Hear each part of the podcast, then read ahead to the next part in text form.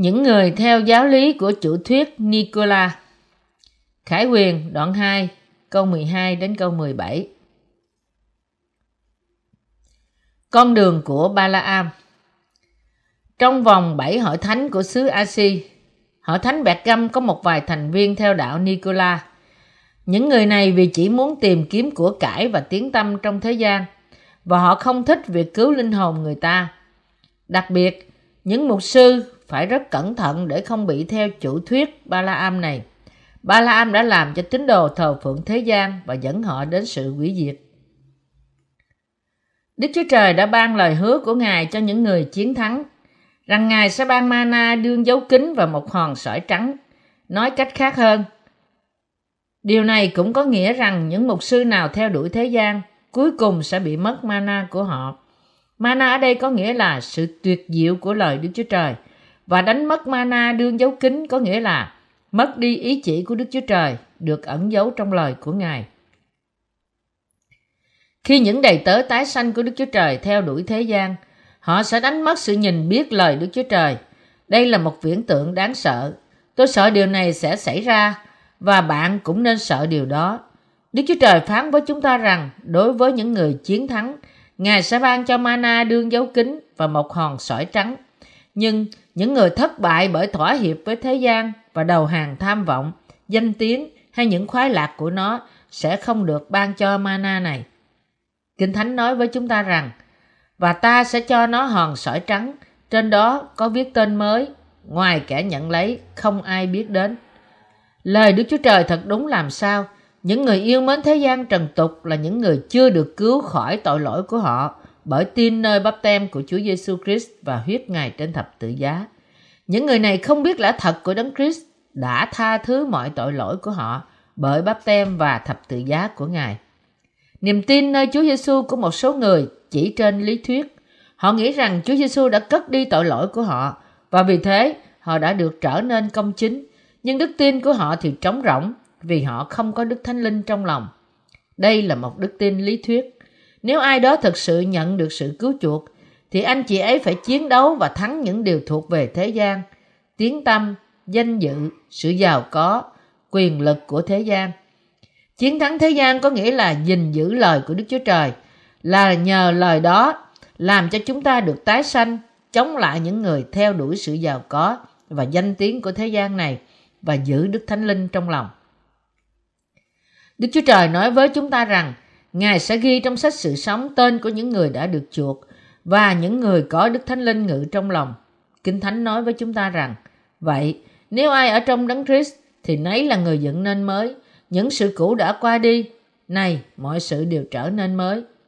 Những người đã được tái sanh và những người có Đức Thánh Linh ngự trong lòng biết rằng họ không còn là những người mà họ đã từng là trước kia. Họ tự nhận biết con người cũ của họ hiện nay đã trở nên mới bởi tin nơi nước và huyết của Đức Chúa Trời, của Đức Chúa Giêsu Christ. Bởi đức tin, họ biết rằng tên của họ đã được ghi trong sách sự sống. Đó là cách làm thế nào họ có thể nhìn thấy mana đang ẩn giấu của Đức Chúa Trời và thế nào mà những tín đồ và đầy tớ của Đức Chúa Trời có thể nghe lời lẽ thật của Ngài. Tiếng nói tuyệt diệu của Đức Chúa Trời. Mana được ban cho dân Israel khi họ lang thang trong đồng vắng – trong 40 năm trước khi họ đến vùng đất hứa Canaan. Theo sự miêu tả của Kinh Thánh, mana giống như là hạt cây rau mùi màu trắng, tròn và nhỏ. Khi dân sự thức dậy vào buổi sáng, mặt đất xung quanh họ được phủ đầy mana, giống như là tuyết đã rơi suốt đêm vậy. Sau đó, dân Israel gom mana lại và ăn. Đây là bánh mỗi ngày của họ. Họ có thể chiên, luộc hay nướng nó đây là thực phẩm chủ yếu của dân Israel trong suốt 40 năm lang thang trong đồng vắng. Bởi vì mana nhỏ giống như hạt cây rau mùi. Một người không thể được no nếu chỉ ăn một hạt mana. Nhưng Đức Chúa Trời đã ban cho họ đủ mana để vì thế mỗi người Israel có thể đủ sự cần dùng cho một ngày. Vì mana không thể để dành được. Nhưng vào ngày thứ sáu, Đức Chúa Trời ban cho họ mana đủ để dành cho hai ngày để dân Israel không phải gom nhặt mana trong ngày Sa-bát. Bánh sự sống Lời Đức Chúa Trời là bánh mana, bánh sự sống của chúng ta, bánh cho linh hồn chúng ta, Bánh sự sống được tìm thấy trong lời của Đức Chúa Trời, không phải trong một phân đoạn đặc biệt nào đó mà bạn có thể tìm thấy một ổ bánh to lớn, nhưng ý muốn vĩ đại của Đức Chúa Trời được tìm thấy trong cả Kinh Thánh, ngay cả trong một chi tiết nhỏ nhất của Kinh Thánh. Đối với đầy tớ và tín đồ của Đức Chúa Trời, là những người không thỏa hiệp với thế gian, Đức Chúa Trời ban cho họ bánh sự sống và Ngài tiếp tục ban cho mỗi một người trong chúng ta bánh hàng ngày đủ cho sự cần yếu của nhu cầu thuộc thể lẫn thuộc linh của chúng ta. Nhờ bánh mana này, dân Israel không bao giờ bị đói trong suốt 40 năm họ ở trong đồng vắng. Cho dù đồng vắng chẳng cung cấp cho họ cái gì có thể ăn. Cũng vậy, đối với những người loại bỏ những việc làm của đạo Nicola, Đức Chúa Trời đã hứa rằng Ngài sẽ ban mana đương dấu kính của Ngài cho họ để ăn. Đối với đầy tớ của Đức Chúa Trời là những người không theo đuổi những điều thuộc về thế gian như của cải và địa vị, Đức Chúa Trời ban lời màu nhiệm của Ngài, lời của sự sống cho phép họ được tái sanh bởi phúc âm nước và thánh linh. Chúng ta phải ghét và loại bỏ những việc làm của đạo Nicolai đang phổ biến khắp nơi trong cộng đồng cơ đốc giáo ngày nay. Chúng ta không được theo giáo lý của những người chưa được tái sinh và chúng ta phải từ chối thỏa hiệp với thế gian. Mặc dù luật của Đức Chúa Trời là xác thịt, chúng ta theo đuổi những điều thuộc về xác thịt và thuộc linh chúng ta theo đuổi những điều thuộc về Đức Thánh Linh. Tuy nhiên, chúng ta phải bỏ loại bỏ đạo Nicola, ghét mọi việc làm và sự thỏa hiệp với thế gian và ăn nuốt mana của Đức Chúa Trời bởi tin nơi lời của lẽ thật mà Đức Chúa Trời đã ban cho chúng ta. Nhận biết rằng hiện nay chúng ta đã trở thành công chính và rằng chúng ta có Đức Thánh Linh ngự trong lòng, chúng ta phải sống hoàn toàn bởi đức tin. Người tái sanh phải chống lại thế gian, họ phải chống lại đạo Nicola. Bạn cũng phải biết rõ bản thân bạn. Nhiều mục sư ngày nay vẫn theo đuổi của cải và tiếng tâm của riêng họ, tô điểm bản thân họ, thỏa hiệp với thế gian và cố gắng thành công trong cách của thế gian. Chúng ta phải chống lại những tiên tri giả này. Chúng ta cũng có thân xác và vì thế chúng ta cũng có ham muốn theo đuổi những điều trần tục. Nhưng những người có Đức Thánh Linh trong lòng họ, họ nghĩ rằng họ không thể theo thế gian nhưng họ phải sống bởi đức tin. Nếu lòng của bạn hiệp nhất với những người đi theo thế gian, chấp nhận đức tin của họ và theo đuổi thế gian giống như họ theo đuổi, thì cuối cùng bạn sẽ đi theo con đường của ba la am, đi đến sự hủy diệt chắc chắn. Đó là con đường của sự hủy diệt thể xác lẫn tâm linh của bạn. Khi bạn theo thế gian, bạn sẽ bị mất đi đức tin của bạn. Đức Chúa Trời nói rằng, Ngài sẽ nhả những người như thế ra khỏi miệng Ngài. Những người này sẽ không ăn mana nữa và cuối cùng sẽ hoàn toàn mất đức tin. Lý do mà Đức Chúa Trời quở trách hội thánh Bẹt Găm là vì tín đồ của họ đi theo đạo Ba La Am. Đức Chúa Trời quở trách những người phục vụ Chúa trong hội thánh Bẹt Găm dù là đầy tớ tái sanh, có Đức Thánh Linh ngự trong lòng, tìm kiếm sự thỏa hiệp của thế gian và lãnh đạo hội thánh của họ như thể là một người trận tục vậy. Không chỉ thế, ông cũng gieo vào giữa đàn chiên của ông một niềm tin sai lạc và dẫn họ đi lạc đường. Một đầy tớ như thế không hơn gì một mục sư thế gian là người chưa tái sanh. Với phân đoạn này, Đức Chúa Trời đã đưa ra một cảnh cáo rõ ràng và nghiêm khắc với loại đầy tớ này của Đức Chúa Trời, là người chỉ thích xoay quanh những vấn đề trần tục và làm giàu kho bạc của nhà thờ rằng, hãy ăn năn đi, bằng chẳng, ta sẽ đến mau kiếp cùng ngươi, lấy thanh gươm ở miệng ta mà giao kiến, chiến cùng chúng nó. Loại đức tin đưa bạn đến sự hủy diệt. Điều gì sẽ xảy ra nếu con người chống nghịch lại đức chúa trời? Bạn không cần phải suy nghĩ về điều này một giây phút nào. Dĩ nhiên đây là một con đường nhanh nhất đi đến sự hủy diệt. Bởi đấng có thanh gươm nhọn hai lưỡi, có nghĩa rằng đức chúa trời là một thanh gươm hai lưỡi dù bạn là ai nếu bạn bị lời Đức Chúa Trời đánh trúng, bạn chắc chắn sẽ chết. Lời Đức Chúa Trời là thanh gươm quyền lực có thể đâm thấu, chia hồn, linh, cốt tủy, xem xét tư tưởng và ý định trong lòng. Hebrew đoạn 4 câu 12. Và đó là một nhận thức của tư tưởng và ý định trong lòng. Để vì thế con người có thể được mặc lấy sự cứu chuộc được ban cho bởi nước và huyết của Đức Chúa Giêsu Christ. Có nhiều người dù trong lúc tin nơi Chúa Giêsu vẫn bị rơi vào trong những cái bẫy của chủ nghĩa luật pháp. Và kết quả là họ bị đánh cho đến chết bởi luật pháp. Để tránh điều đáng tiếc này xảy ra, chúng ta phải chống lại và chiến thắng những loại đức tin thuộc thế gian như thế. Những người phục vụ Đức Chúa Trời phải chiến thắng những sự cám dỗ sai lạc và họ cũng phải bảo đảm rằng tín đồ của họ không bị cám dỗ bởi những kẻ giả dối đó. Ai yêu thế gian và rơi vào trong những cái bẫy của nó sẽ thấy đức tin của anh chị ấy biến mất. Nhiều hội thánh ngày nay được mô tả không phải là hội thánh mà là những cơ sở kinh doanh. Đây là một điều đáng buồn, nhưng mô tả rất thâm thúy. Tại sao nhiều hội thánh này cuối cùng lại bị xem như những cơ sở kinh doanh? Bởi vì nhiều hội thánh này ngày nay quá bận rộn theo đuổi thế gian, trở thành chỗ để theo và thờ phượng những giá trị thuộc về thế gian. Dĩ nhiên, không phải tôi nói rằng những người tái sanh thì hoàn toàn không còn ham muốn thuộc thể. Ngay cả những tín đồ tái sanh cũng có những ham muốn của thể xác. Nhưng những ham muốn này không lấy đi được đức tin của họ. Họ không tìm kiếm những điều thuộc về xác thịt như những người không tin, hết lòng theo đuổi những ham muốn thế gian. Những người chưa tái sanh đặt ra những tiêu chuẩn của riêng họ và họ sống cuộc sống tận hưởng mọi thứ mà họ có thể có trong giới hạn của những tiêu chuẩn này. Thờ thần tượng và những hình hành động dâm loạn chỉ là điều tự nhiên đối với họ. Tệ hơn nữa, một số người trong bọn họ còn thờ ma quỷ. Những người tái sanh có thể nào tham gia vào điều gì trong những điều này không? Dĩ nhiên là không. Họ không bao giờ có thể làm những điều đó vì người tái sanh biết những hành động này là tội lỗi và dơ bẩn như thế nào. Vì chúng ta là những người tái sanh, vốn khác với những người chỉ thuộc, chỉ theo đuổi sự vinh quang của thế gian và mọi ham muốn trần tục của họ. Chúng ta không được sống cuộc sống ám ảnh chúng ta với những thu nhập của thế gian, cũng như không bao giờ có thể sống như thế. Những người theo đuổi những việc làm của đạo Nicola là những người chỉ theo đuổi những sự giàu có của thế gian. Dĩ nhiên, điều này chẳng có gì là sai trong việc tìm kiếm cách sống, nhưng ngay cả trở thành giàu có và ngay cả trở thành giàu có. Nhưng khi mục đích sống duy nhất của bạn trở nên lớn hơn và khi bạn rơi vào sự thờ thần tượng và cuối cùng bị lòng tham lam của bạn điều khiển thì đức tin của bạn chắc chắn bị phá hủy. Những người làm mục sư chỉ vì tiền và những người đi đến nhà thờ vì sự giàu có của thế gian, tất cả đều đang đi theo con đường của đạo Nicola. Những người này cuối cùng sẽ bị hư mất theo thế gian, mặc dù họ nói rằng họ tin nơi Đức Chúa Trời, nhưng lòng họ chưa hoàn toàn được cứu chuộc. Bốn loại cánh đồng của những tấm lòng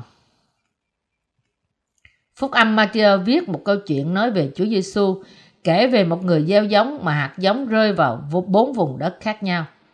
Vùng đất thứ nhất là đường đi, thứ hai là vùng đá sỏi, thứ ba là vùng đất có gai và thứ tư là vùng đất tốt. Chúng ta hãy xem mỗi loại này. Đường đi biểu trưng cho những tấm lòng cứng cỏi.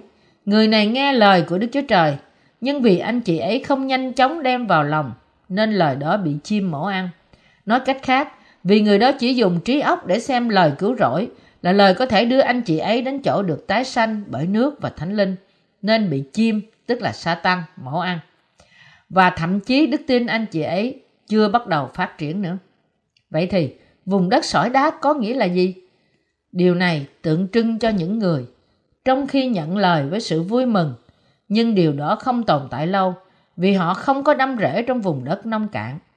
Mặt khác, những người nhận được hạt giống trong bụi gai tượng trưng cho những người quan tâm đến thế gian này và sự giả dối của đồng tiền làm tắt nghẽn lời mà họ đã nhận được cách vui mừng ngay lúc ban đầu. Cuối cùng, những người nhận được hạt giống trên vần đất tốt là những người sanh trái trong lòng họ bởi hoàn toàn tiếp nhận lời của Đức Chúa Trời và đi theo. Loại đất nào trong những loại đất này tượng trưng cho tấm lòng của bạn? Nếu lòng bạn như lề đường hoàn toàn không chuẩn bị để trồng hạt giống của lời Đức Chúa Trời, nó sẽ bị quét đi hay bị chim mổ đi, làm cho phước của lời Đức Chúa Trời hoàn toàn không đến được với bạn. Bạn phải nhận biết rằng vì chúng ta là những hạt giống của tội lỗi, nếu không phải lời Đức Chúa Trời thì chúng ta vẫn không xứng đáng với Ngài. Mặt khác, nếu lòng chúng ta như vùng đất sỏi đá thì những hạt giống của lời sẽ không thể đâm rễ và sẽ không sống được trong những cơn mưa bão, gió bất những người này cần phải trở lại với lãnh vực đức tin của họ. Dù lúc đầu họ có thể nhận lời của Đức Chúa Trời cách vui mừng như thế nào đi nữa, nhưng nếu họ không phát triển và bị héo úa đi khi gặp vấn đề nhỏ nhất, thì sự tiếp nhận ban đầu của họ sẽ hoàn toàn vô ích. Chúng ta cũng phải chiến thắng lòng của những vùng đất gai góc. Chúng ta phải chống lại và cắt bỏ những bụi gai đe dọa sự sống của chúng ta. Nếu chúng ta để mặc chúng, thì những bụi gai sẽ lập tức bao lấy chúng ta và ngăn chúng ta khỏi ánh sáng mặt trời. Không có ánh sáng mặt trời và chất mất đi dinh dưỡng của đất thì cây của lời Đức Chúa Trời này sẽ chết. Khi chúng ta đối diện với những thử thách và khó khăn trong cuộc sống của chúng ta, chúng ta phải chiến thắng chúng nó cách mạnh mẽ. Chúng ta phải chiến đấu với những bụi gai đang ngăn trở con đường chúng ta và che mặt chúng ta với tất cả sức mạnh của chúng ta, y như là chúng ta sống phụ thuộc vào đó. Khi tiền tài của thế gian này kéo chúng ta lại và khi danh tiếng của nó đe dọa chúng ta, chúng ta phải chống lại chúng và chiến thắng chúng. Khi chúng ta sống cuộc sống thuộc linh đắc thắng như thế, thân thể và linh hồn chúng ta sẽ thịnh vượng vì chúng sẽ nhận được ánh sáng và chất dinh dưỡng từ Đức Chúa Trời. Đối với những tín đồ và đầy tớ tái sanh của Đức Chúa Trời, luôn luôn phải có một cuộc chiến thuộc linh chống lại thế gian. Do đó chúng ta không được theo đạo Nicola. Đạo Nicola đã bị cho là đã liên quan sâu sắc trong việc cung cấp những nhu yếu phẩm phục vụ cho quần chúng. Nhưng phục vụ xã hội trong thế giới này không phải là vai trò chính của hội thánh. Sẽ là một sai lầm lớn nếu nghĩ rằng mục đích chính của hội thánh là phục vụ xã hội. Loại bỏ cách mạnh mẽ Đức Chúa Trời bảo chúng ta rằng chúng ta là muối của thế gian. Ý của Ngài là gì? Khi Đức Chúa Trời nói với chúng ta rằng chúng ta là muối của thế gian, nó có nghĩa là thế gian cần đến chúng ta. Vai trò của muối là giảng dạy lời của nước và huyết của Đấng Christ cho những tội nhân, để nhờ đó họ có thể được giải cứu khỏi tội lỗi của họ, khiến họ trở thành con cái của Đức Chúa Trời và cho phép họ vào thiên đàng. Cũng như muối cần có để cho sự nêm nếm, thế gian cần những người tái sanh. Nói cách khác, người công chính, tái sanh phải giảng dạy lời của nước và thánh linh, đồng thời hướng dẫn người ta đến với sự cứu chuộc. Chúng ta phải làm tròn vai trò của muối và giúp những linh hồn trở nên tái sanh. Chúng ta phải giúp cho những tội nhân trở nên người công chính. Hội thánh thật của Đức Chúa Trời là gì? Hội thánh thật của Đức Chúa Trời là nơi người ta nhóm họp lại để thờ phượng Ngài. Đó là nơi để tôn vinh Đức Chúa Trời và là nơi để họ cầu nguyện với Ngài. Khi sự cám dỗ đến, những đầy tớ của Đức Chúa Trời phải có khả năng kháng cự lại nó. Những tín đồ cũng phải có thể kháng cự lại những cám dỗ của thế gian từ Satan. Ma quỷ có thể cám dỗ bạn. Hãy quên đi đức tin của ngươi, ta sẽ khiến ngươi trở nên giàu có. Ngươi không cần phải có mặt tại nhà thờ của những người tái sanh. Hãy đến với một trong những nhà thờ của ta, ta sẽ cho ngươi làm một trưởng lão. Nhưng vì Satan luôn luôn tìm cách làm cho người công chính vấp ngã và lôi kéo họ vào trong những cái bẫy của hắn, nên chúng ta phải luôn luôn chuẩn bị sẵn sàng để chiến đấu và thắng hắn để vì thế mà chúng ta có thể bảo vệ đức tin của chúng ta cho đến cuối cùng. Những người có đức tin giả thường tìm cách cám dỗ những người đã được mua chuộc bởi những điều thuộc về vật chất. Họ dùng tiền bạc và tiếng tâm để cám dỗ. Satan cho chúng ta thấy những giá trị của thế gian và bảo chúng ta từ bỏ đức tin của chúng ta và từ bỏ Đức Chúa Trời. Điều chúng ta phải có trong những lúc như thế là cứ đặt đức tin nơi Chúa thì Ngài sẽ đáp ứng mọi nhu cầu của chúng ta. Và với đức tin này, chúng ta có thể mạnh mẽ loại bỏ và chiến thắng sự cám dỗ của Satan. Cội rễ của những ơn phước được tìm thấy trong Đức Chúa Trời. Đức Chúa Trời là đấng ban phước cho chúng ta, cả về thuộc thể lẫn thuộc linh. Biết rằng ma quỷ không phải là kẻ ban phước cho nhân loại, nên chúng ta có thể chống lại nó. Cũng có lúc chúng ta phải chống lại những ham muốn của chính chúng ta. Vì sự tham lam và ham muốn bắt đầu bên ngoài, nhưng đôi khi chúng ta để lòng chúng ta bị kéo đi bởi dòng chảy của thời gian, của thế gian này. Chúng ta phải chiến đấu với chính mình chúng ta. Dĩ nhiên, chúng ta phải chiến đấu chống lại người có tinh thần thế gian, là những người tìm cách phá hoại đức tin của chúng ta. Chúng ta cũng có bổn phận phải chiến đấu trong cuộc chiến thuộc linh, chống lại mọi quyền lực của thế gian. Tại sao? Vì khi một cơ đốc nhân không chiến đấu trong cuộc chiến thuộc linh, thì điều này chỉ có thể có nghĩa là đức tin của anh chị ta bị chết vì mục đích thực dụng.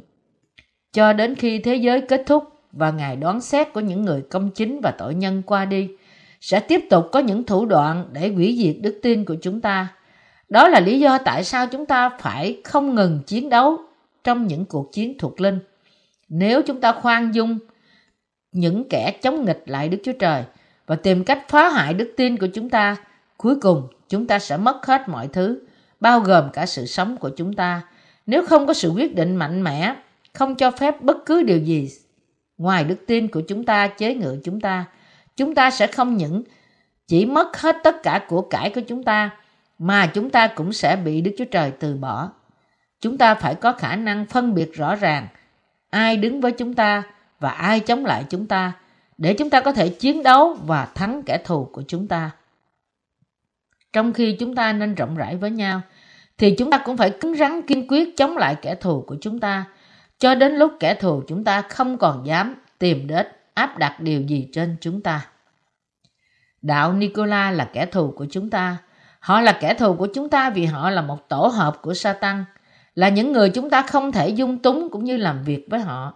Chúng ta, những người đã được tha tội, không được quan dung, khoan dung với đảng Nicola, là những người thờ thần tượng và chỉ tìm cách làm gia tăng vật chất mà thôi.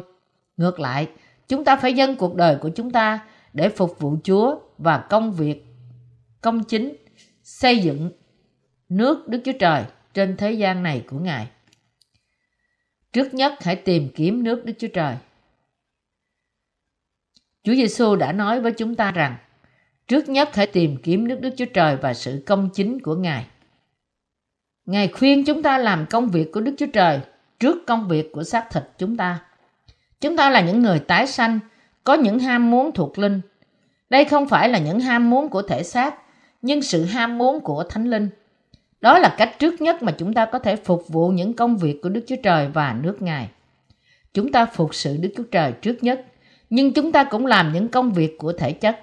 Như Kinh Thánh nói với chúng ta, người ta sống chẳng phải chỉ nhờ bánh mà thôi, sống nhờ mọi lời ra từ Đức Chúa Trời.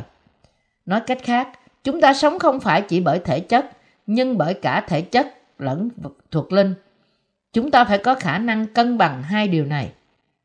Nếu chúng ta chỉ đi theo những việc làm của đảng Nicola, nghĩ rằng mọi việc đó là hạnh phúc của chúng ta trên đất này, cuối cùng chúng ta sẽ đối diện với sự hủy diệt của chính mình. Đó là lý do tại sao, trước hết, chúng ta phải tìm kiếm và khao khát những điều thuộc linh. Một số người chống đối, cho dù chủ đề thiên đàng hay địa ngục được đưa ra, họ hỏi, có bao giờ bạn ở địa ngục chưa? Bạn có bao giờ chính mắt nhìn thấy địa ngục chưa? Nhưng những câu hỏi này đến từ những ý nghĩ của Satan. Không chỉ là những người bình thường nghĩ như thế, nhưng ngay cả hầu hết những mục sư là những người đã từng trải qua nhiều năm học hỏi về thần đạo. Từng giảng dạy tín đồ của họ mà không nói bất cứ điều gì về sự chắc chắn của thiên đàng và phương cách làm thế nào để được tái sanh. Đây là điều bất hạnh nhất và là tình trạng đáng trách. Vì những mục sư như thế không có niềm tin và ngay cả họ không được tái sanh thì không bao giờ có thể dẫn đưa những người không biết gì về Đức Chúa Trời đến với sự tái sanh. Trong khi nhiều linh hồn bị Satan cầm giữ và chống nghịch lại Đức Chúa Trời, họ có thể học được gì từ những mục sư của họ là những người không tin nơi thiên đàng cũng như không chắc chắn về sự cứu rỗi của mình và của chính mình họ. Bởi ngôi của quỷ Satan có nghĩa là hiện nay Satan đang cầm quyền trên cả thế giới – đây là thời kỳ mà chúng ta đang sống, thời kỳ mà khi thế giới có đầy những người Nicola, là những người thắp sáng bầu trời đêm bằng những bóng đèn nê ông của họ và điều khiển hội thánh của họ như là họ đang điều khiển một cơ sở kinh doanh. Đức Chúa Trời nói với chúng ta rằng đây không phải là hội thánh của Ngài, nhưng là tổ hợp của Satan. Thế giới ngày nay đang có vô số người bị mắc bẫy bởi những ý nghĩ của Satan và tìm kiếm những tham vọng của thế gian này giả bộ làm mục sư, có mặt tại nhà thờ và kêu cầu danh Chúa. Tuy nhiên, sự tái sanh linh hồn và hy vọng về thiên đàng của họ đã biến mất từ lâu rồi. Đây là thời kỳ mà chúng ta hiện đang sống và phục vụ Chúa. Cuộc chiến thuộc linh chống lại những người chưa được tái sanh. Chúng ta hiện đang sống trong thế gian này là ngôi của Satan. Chúng ta phải bảo vệ đức tin của chúng ta bởi đề phòng và đối diện với kẻ thù của chúng ta khi có cần. Cho đến ngày Chúa chúng ta trở lại, chúng ta phải đề phòng và giữ gìn hòn sỏi trắng là đức tin của chúng ta. Đó là bởi tin nơi phúc âm mà đã được phép, đã cho phép chúng ta được tái sanh bởi phúc âm của nước và huyết. Chúng ta phải sống bằng cách ăn mana, lời của Đức Chúa Trời. Để làm như thế nào? Chúng ta phải chống lại và chiến thắng những việc làm của đạo Nicola. Chúng ta phải loại bỏ chúng. Chúng ta không được đến gần những người chỉ tìm kiếm tiền bạc và danh tiếng của thế gian. Mặc dù chúng ta có thể khoan dung và tha thứ cho sự yếu đuối của họ, nhưng chúng ta không thể bẻ bánh với những người chống nghịch lại lẽ thật và chỉ ham muốn tiền bạc. Hơn nữa, không được cùng làm việc với Đức Chúa Trời với những người như thế. Tên của những người được tái sanh bởi tin nơi phúc âm nước thánh linh được ghi chép ở đâu? Được chép trong sách sự sống. Vậy thì, viết một cái tên mới trên hòn sỏi trắng này có nghĩa là gì? Nó có nghĩa là chúng ta đã trở nên con cái của Đức Chúa Trời. Cũng có chép rằng không có ai biết được tên mới này ngoại trừ người nhận được nó.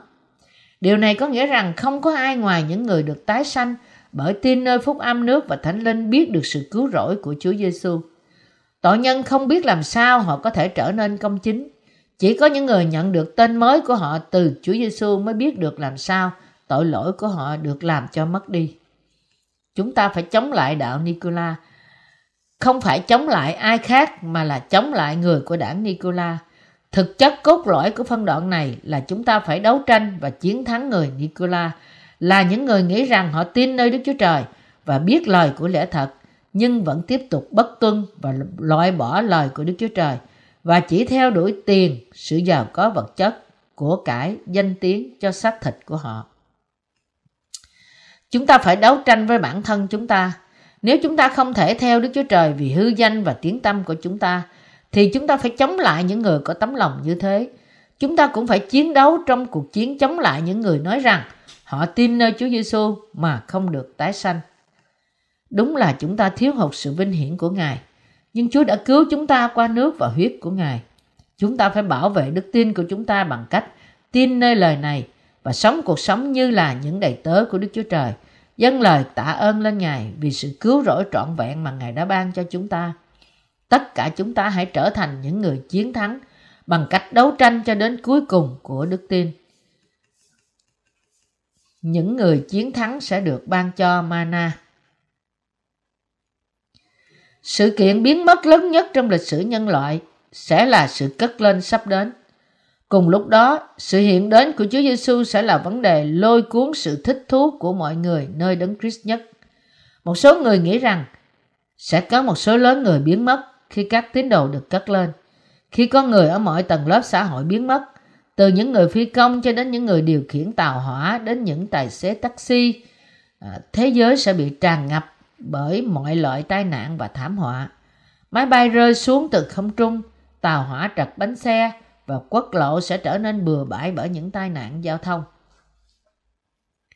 Những dòng chữ này dựa trên một câu chuyện của một quyển sách tựa đà, tựa là sự cất lên từng là quyển sách bán chạy nhất trước đây. Vì thế không chỉ họ không ăn năn và chuẩn bị đức tin của họ cho Ngài cất lên, nhưng một số người trong bọn họ thậm chí bỏ trường học và công việc, một hiện tượng không vui chút nào. Cách đây không lâu, một giáo phái đi theo học thuyết cất lên trước đại nạn, đã bảo tín đồ của họ dâng hết mọi của cải của họ cho nhà thờ và chỉ chờ đợi Ngài cất lên mà các người lãnh đạo của họ đã được tiên tri trước. Dĩ nhiên, Ngày mà họ được tiên tri trước và vô cùng hăm hở chờ đợi cuối cùng chỉ giống như mọi ngày khác. Mọi sự chờ đợi trở thành vô ích. Mọi thứ mà họ đã thật lòng tin và chờ đợi được chứng minh như là một sự lừa gạt. Nhưng một số trong bọn họ lại tuyên bố cách kiên định rằng một ngày khác vào năm 1999 là ngày cất lên của họ và họ cứ chờ đợi và chờ đợi. Tuy nhiên, như trước đây, Họ cũng được chứng minh rằng họ đã bị dụ dỗ bởi những kẻ lừa gạt. Những người lãnh đạo của họ xấu hổ vì lời tiên tri không được ứng nghiệm, đã quyết định không bao giờ sắp xếp ngày giờ đấng Christ trở lại nữa. Chúng ta có thể thấy từ những sự kiện này, học thuyết cất lên trước đại nạn hoàn toàn không thích hợp với lời của Đức Chúa Trời chút nào. Điểm quan trọng nhất trong sách Khải Quyền là sự hiện đến lần thứ hai của Chúa Giêsu và sự cất lên của những tín đồ. Đối với tất cả cơ đốc nhân trung tín, khi Đấng Christ trở lại thế gian và cất những tín đồ của Ngài lên không trung là hy vọng và mong đợi lớn nhất của họ. Thật ra, đó là lý do để cơ đốc nhân hăm hở mong đợi Ngài trở lại của Đấng Christ. Ai thực sự tin nơi Chúa Giêsu phải chờ đợi ngài Chúa trở lại với sự biết trước tường tận và sự hăm hở. Có loại đức tin hy vọng sự hiện đến lần thứ hai của Chúa và sự cất lên tốt hơn là hoàn toàn không hy vọng gì cả. Những ngày cuối cùng của thời kỳ lai thế được thay đổi ý kiến theo cách họ sắp đặt một ngày và giờ đặc biệt cho sự cất lên của họ. Vì những sự tính toán cơ bản mà nhiều người trong họ đã nhầm lẫn lời tiên tri 7 tuần trong Daniel cũng như Sachari và đưa ra ngày chính xác do họ tiên báo. Paulo nói trong Thessalonica nhất đoạn 4 rằng khi Đấng Christ trở lại thế gian này, những tín đồ sẽ được cất lên không trung để gặp Ngài. Vì thế, những người thật lòng tin nơi Chúa Giêsu chờ đợi Ngài cất lên của họ là rất đúng. Nhưng tính toán và sắp đặt một ngày rõ ràng cho sự cất lên là một điều sai lầm nghiêm trọng vì nó bày tỏ sự kiêu ngạo của họ và xem thường sự khôn ngoan của Đức Chúa Trời. Cố gắng giải quyết và hiểu những lời tiên tri của Kinh Thánh với những cách thức tính toán của con người tạo ra một sự sai lầm lớn. Vậy thì, khi nào sự cách lên thật sự sẽ xảy ra? Căn cứ theo Khải Quyền đoạn 6 nói về sự cất lên của các tín đồ. Thời đại thứ tư của Đức Chúa Trời, đó là thời đại của ngựa vàng. Sẽ có sự tử đạo và sau đó sự cất lên sẽ xảy ra. Sự thăng thiên của các tín đồ được miêu tả cách chi tiết và nó sẽ trở thành một sự thật khi thời điểm đến. Đức Chúa Trời đã định sẵn bảy thời đại cho nhân loại. Thời đại thứ nhất là thời đại của người trắng. Đây là thời đại mà phúc âm, nước và thánh linh bắt đầu và tiếp tục chiến thắng. Thời đại thứ hai là thời đại của ngựa hồng. Thời đại này đánh dấu cho sự bắt đầu của thời đại sa tăng. Thời đại thứ ba là thời đại của ngựa ngựa ô, là thời đại thế giới sẽ bị tấn công bởi sự đói kém thuộc thể lẫn thuộc linh. Thời đại thứ tư là thời đại của ngựa vàng. Đây là thời đại mà Antichrist sẽ xuất hiện và các tín đồ sẽ chịu tử đạo. Thời đại thứ năm là lúc các tín đồ được sống lại và thăng thiên sau khi họ tử đạo. Thời đại thứ sáu đưa đến sự hủy diệt hoàn toàn của tạo vật đầu tiên, đó là thế giới này, bởi Đức Chúa Trời. Sau đó nối tiếp là thời đại thứ bảy, Đức Chúa Trời sẽ thiết lập vương quốc ngàn năm và trời mới đất mới để sống đời đời với các thánh đồ. Vì thế, Đức Chúa Trời đã sắp đặt bảy thời đại riêng biệt này cho tất cả loài người. Điều đúng nhất mà những người tin nơi Chúa Giêsu nên làm và biết là tin nơi bảy thời đại mà Đức Chúa Trời đã sắp đặt cho họ. Chỉ tại Hàn Quốc, có khoảng hơn 100.000 người vào cuối thế kỷ vừa qua đã tự đặt ra và chờ đợi Ngài và giờ hiện đến lần thứ hai của Đấng Christ và sự cất lên của họ. Khoảng 12 triệu người Hàn Quốc được bảo rằng phải trở thành cơ đốc nhân. Trong số họ có khoảng 100.000 người đã chờ đợi sự trở lại của Chúa Giêsu và sự thăng thiên của họ. Nói cách khác hơn, đây là những tín đồ thật lòng, là những người tin nơi lời Đức Chúa Trời như đã chép và chờ đợi sự trở lại của Chúa. Chỉ có 100.000 người trong số 12 triệu người, có nghĩa là ít hơn 1%. Tuy nhiên, vấn đề của họ là họ đã không có một sự hiểu biết đúng đắn về những thời đại mà Đức Chúa Trời đã sắp đặt cho họ. Không có sự hiểu biết đúng đắn về phúc âm nước và thánh linh. Nhiều hội thánh cơ đốc nhân, nhiều hội thánh cơ đốc đầu tiên đã vấp phải sai lầm là cố gắng tính toán ngày và giờ trở lại của Đấng Christ dựa trên những sự hiểu biết sai lạc của họ về thời đại trở lại của Đấng Christ và sự thăng thiên của các tín đồ. Vì thế, sứ đồ Phaolô đã cảnh báo họ rằng Hỏi anh em, xin chớ vội bối rối và kinh hoảng, hoặc bởi thần cảm giả mạo, hoặc bởi lời nói, hay là bởi bức thư nào tựa như chúng tôi đã gửi, mà nói rằng Ngài Chúa gần đến. Thessalonica nhì đoạn 2 câu 2 Dựa trên lịch sử, nhiều người không biết về chương trình của Đức Chúa Trời và cứ đề ra hết ngày này đến ngày khác cách vô ích. Tôi tin rằng cần phải có sự sửa chữa đức tin sai lầm của họ. Nhưng tôi không muốn quở trách họ cách nặng nề. Tôi chỉ muốn sửa sai họ mà thôi. Tại sao? Bởi sự sai lạc của họ là do ảnh hưởng bởi sự không biết của họ về bảy thời đại mà Đức Chúa Trời đã sắp đặt cho loài người. Họ tính sai ngày trở lại của Chúa Giêsu vì họ hiểu sai và áp dụng sai những con số xuất hiện trong Kinh Thánh. Họ chỉ nhìn chúng trong giới hạn của con người. Sai lầm này không hạn chế đối với những cơ đốc nhân Hàn Quốc. nhưng họ cũng khá giống với những cơ đốc nhân khác trên thế giới. Những người lãnh đạo hội thánh từ mọi miền khác nhau của thế giới này, một số người trong bọn họ thà được nổi tiếng đã dấp phải cùng một loại sai lầm như thế. Lòng tôi mong muốn làm chứng chương trình của Đức Chúa Trời cho tất cả những người đã tin nơi Chúa Giêsu và chờ đợi ngày cắt lên mà họ đã đặt ra, để họ có thể có một sự hiểu biết đúng đắn chứ không phải sai lầm về chương trình của Đức Chúa Trời cho họ. Tôi chỉ hy vọng rằng họ vẫn sẽ được Đức Chúa Trời ban cho ơn phước được thăng thiên. Sự thăng thiên thật bởi Đức Chúa Trời sẽ đến sau thời đại của ngựa vàng và sự tử đạo của các tín đồ. Sau 7 năm đại nạn của thời kỳ đại nạn bắt đầu nơi thời đại của ngựa vàng này, Antichrist sẽ xuất hiện như một người lãnh đạo quyền lực nhất của thế gian và cầm quyền nó. Antichrist sẽ bắt đầu bắt bớ các tín đồ. Khi thời kỳ đại nạn bắt đầu, gia tăng cường độ trong nửa phần đầu của đại nạn, đó là nửa năm rưỡi của giai đoạn 7 năm, cho đến khi đạt đến đỉnh điểm của nửa giai đoạn 7 năm. Đây là lúc các tín đồ chịu tử đạo để bảo vệ đức tin của họ. Và điều này sẽ sớm được nối tiếp bởi thời đại thứ sáu, khi đó các tín đồ tử đạo sẽ được sống lại và thăng thiên. Những người tin nơi Chúa Giêsu phải biết rõ thời gian, dựa vào việc dù họ tin nơi việc cất lên trước đại nạn hay trong giữa đại nạn, thì đời sống đức tin của họ trở nên khá khác nhau.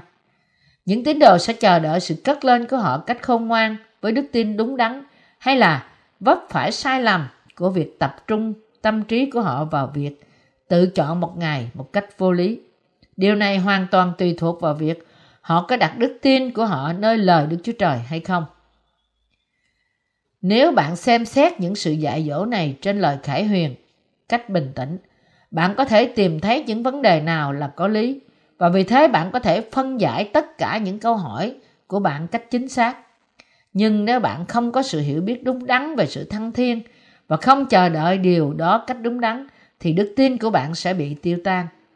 Học thuyết sự cất lên trước đại nạn được trình bày bởi Scottfield, một nhà thần học người Mỹ, là người đầu tiên thành lập cách có hệ thống những luận điểm thần học trong quyển Kinh Thánh tham khảo Scottfield Bible của ông.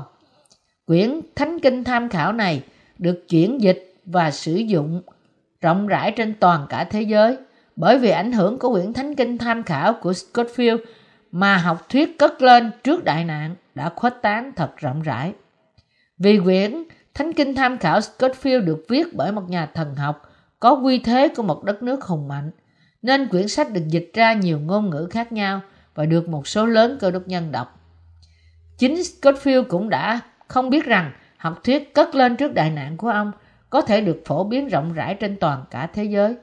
Kết quả là học thuyết cất lên trước đại nạn được chấp nhận cách thịnh hành bởi hầu hết tất cả các cơ đốc nhân trên thế giới. Nhưng trước khi học thuyết cất lên trước đại nạn của Scottfield xuất hiện, niềm tin có ưu thế hơn phổ biến khắp trong thế giới cơ đốc nhân là học thuyết cất lên sau đại nạn. Học thuyết cất lên sau đại nạn đưa ra định đề rằng Đấng Christ sẽ trở lại sau khi kết thúc giai đoạn 7 năm đại nạn và rằng Ngài sẽ đem các tín đồ về trời vào lúc đó. Vì thế nhiều người đã có một lo sợ lớn về giai đoạn đại nạn đến trước khi được cất lên và sự đến lần thứ hai của Chúa. Khi những nhà phục hưng giảng dạy trên bục giảng về sự hiện đến lần thứ hai của Đấng Christ, người ta hối hả ăn năn, khóc lóc, vô cùng lo lắng về tội lỗi của họ. Họ đắm chìm vào sự cầu nguyện ăn năn không ngừng. Vì thế những người thường khóc lóc nhất được dùng như mẫu mực để đo lường ai là người được phước nhất. Những người như thế, mặc dù họ tin nơi Chúa Giêsu, nhưng họ cũng đã đổ nhiều nước mắt nhất. Nhưng niềm tin trước đó được cất lên trước đại nạn dần dần bị thay thế bởi học thuyết cất lên sau đại nạn. Tại sao lại như vậy? Người ta cảm thấy được an ủi hơn nhiều khi chuyển từ cất lên sau đại nạn qua cất lên trước đại nạn. Vì sự chuyển đổi này có nghĩa là họ sẽ không phải đối diện với mọi thử thách và khổ nạn, nhưng về mặt khác thì họ phải trải qua hết mọi điều đó. Có chút ngạc nhiên là họ thà được cất lên không trung trước khi sự thử thách khủng khiếp của thời kỳ đại nạn ập xuống trên họ. Trong cách này, học thuyết cất lên trước đại nạn lan ra như một đám lửa. Vì nó đưa ra một niềm tin dễ chịu, dễ hấp thụ hơn, nhiều so với viễn tượng khủng khiếp của việc trải qua mọi đau khổ của thời kỳ đại nạn. Cũng như người ta thích ngọt ngào hơn là đơn giản hay đắng ngắt. Người ta cũng thích dễ dàng khi nói đến đức tin của họ. Họ thích chọn và tin nơi bất cứ điều gì thích hợp với khẩu vị của họ. Điều gì tốt nhất trong những học thuyết mà các nhà thần học đưa ra. Đây là lý do tại sao có quá nhiều người cuối cùng tin nơi học thuyết cất lên trước đại nạn cách thật dễ dàng. Những người ủng hộ cho quan điểm cất lên trước đại nạn nghĩ rằng họ phải giữ thân thể và tấm lòng họ trong sạch một cách tinh khiết để có thể được cất lên. Và vì thế họ khá nhiệt tình trong cuộc sống đức tin của họ. Nhưng một sự sai lầm nghiêm trọng đã khóa niềm tin của họ nơi thuyết cất lên trước đại nạn. Trong khi đức tin của họ nơi Chúa Giêsu và chờ đợi ngày Chúa trở lại của họ đã hoàn toàn đáng khen. Tuy nhiên họ đã phạm hai lỗi lầm lớn và nghiêm trọng. Thứ nhất, không tin nơi phúc âm nước và thánh linh. Họ đã chờ đợi Chúa trong khi họ vẫn có tội trong lòng. Họ chỉ giữ và tin nơi huyết Chúa trên thập tự giá. Nhưng không có số lượng ăn năn nào có thể mang họ đến sự tha thứ những tội lỗi cơ bản mà chắc chắn họ phạm mỗi ngày. Nhưng cả ngày lẫn đêm, họ đã chờ đợi sự hiện đến lần hai của Đấng Christ. Họ nhóm lại trong hội thánh của họ để ăn năn tội lỗi, để cầu nguyện và hát ngợi khen cả đêm dài, hiệp nhất trong sự chờ đợi ngày thăng thiên của họ. Chẳng có gì sai trái với việc họ chờ đợi và trông mong nơi sự cất lên, nhưng họ vấp phải lỗi lầm nghiêm trọng trong việc chờ đợi là không có đức tin đúng đắn. Đó là họ đã không tin nơi phúc âm nước và thánh linh, đức tin duy nhất cho phép họ đứng trước Đức Chúa Trời như là con cái của Ngài. Lỗi thứ hai của họ là đã đưa ra một ngày giả tạo mà không có sự hiểu biết đúng đắn nào về chương trình của Đức Chúa Trời. Điều này không chỉ khiến nhiều tín đồ chờ đợi cách vô ích, nhưng nó xóa bỏ tất cả những loại tàn phá trong thế gian, chỉ chừa lại những ấn tượng xấu về cơ đốc giáo và hủy diệt thanh danh của nó giữa những người không tin. Bởi hai sự sai lầm này, khi việc cất lên mà những người này vô cùng nôn nóng mong đợi, chưa bao giờ thực sự thành sự thật. Cuối cùng, nó chỉ dẫn người ta đến việc nghĩ không tốt về sự cất lên, thậm chí đẩy họ ra xa khỏi lẽ thật. Hiện nay, đúng là thời gian để nói về sự hiện đến lần thứ hai của Đấng Christ và khi nào thì sự trở lại của Ngài xảy ra. Thì ít ai nói về điều đó nữa. Tất cả là tại sự thất bại hoàn toàn và lố bịch của một số ít người. Phân đoạn mà chúng ta đang thảo luận đến là điều mà Đức Chúa Trời đã viết cho những thiên sứ của hội thánh Bạc Găm qua văn. Đức Chúa Trời đã khen ngợi những tín đồ và đầy tớ của hội thánh, đã bảo vệ đức tin của họ cho đến cuối cùng với sự tử đạo của họ. Nhưng cùng với sự khen ngợi hội thánh bạc Găm là một vài quở trách. Vì những người tín đồ của hội thánh này có những người đi theo thế gian. Đây là lý do tại sao Đức Chúa Trời bảo hội thánh phải ăn năn và tại sao Ngài phán với họ rằng nếu không thì Ngài sẽ đến nhanh chóng và sửa phạt họ. Chúng ta cần phải để ý ở đây điều giống nhau mà Đức Chúa Trời nói với tất cả bảy hội thánh xứ Esi qua văn. Ai có tai hãy nghe lời Đức Thánh Linh nói với những hội thánh. Điều này có nghĩa là Đức Chúa Trời bảo đảm rằng Ngài nói lẽ thật của Ngài với các tín đồ và những linh hồn qua hội thánh và đầy tớ của Ngài. Đặc biệt là Đức Chúa Trời đã nói với hội thánh Bạch Găm rằng ai có tai hãy nghe lời Đức Thánh Linh phán cùng hội thánh. Kẻ nào thắng, ta sẽ ban cho mana đương dấu kính và ta sẽ cho nó hòn sỏi trắng. Trên đó có viết một tên mới, ngoài kẻ nhận lấy không ai biết đến. Để tôi nhấn mạnh câu này, ai chiến thắng ta sẽ ban mana đương dấu để ăn. Điều này có nghĩa là ai thật sự chờ đợi Chúa phải chiến thắng kẻ thù của Đức Chúa Trời. Nó có nghĩa là họ phải chống lại những người theo thế gian và họ phải tránh xa những người yêu thế gian. Những người theo đạo Ba La Am là những người đi theo tiên tri giả. Đức Chúa Trời nói với chúng ta rằng, những người chỉ tìm kiếm sự giàu có của thế gian trong sự tham lam tội lỗi của họ. Ngài gọi họ là những người đi theo đạo Ba La Am. Không phải hội thánh nào cũng là hội thánh của Đức Chúa Trời. Nhiều lãnh đạo của hội thánh ngày nay công nhận rằng Chúa Giêsu là con Đức Chúa Trời, nhưng họ không tin Ngài chính là Đức Chúa Trời. Có nhiều người thậm chí không tin rằng Đức Chúa Giêsu Christ đã tạo dựng nên thế gian này. Thêm nữa, Nhiều người đến nhà thờ chỉ để có thể được phước về vật chất. Nhiều lãnh đạo của những hội thánh nói với giáo hữu của họ rằng họ sẽ được phước nếu họ dâng tiền nhiều hơn cho nhà thờ. Bị dụ dỗ bởi những sự dạy dỗ sai lạc này, nhiều tín đồ thật sự nghĩ rằng đức tin của họ được phản ảnh qua việc họ dâng tiền cho nhà thờ nhiều. Chỉ bởi dâng tiền và có mặt tại nhà thờ thường xuyên, nhiều người được công nhận là những tín đồ trung tín.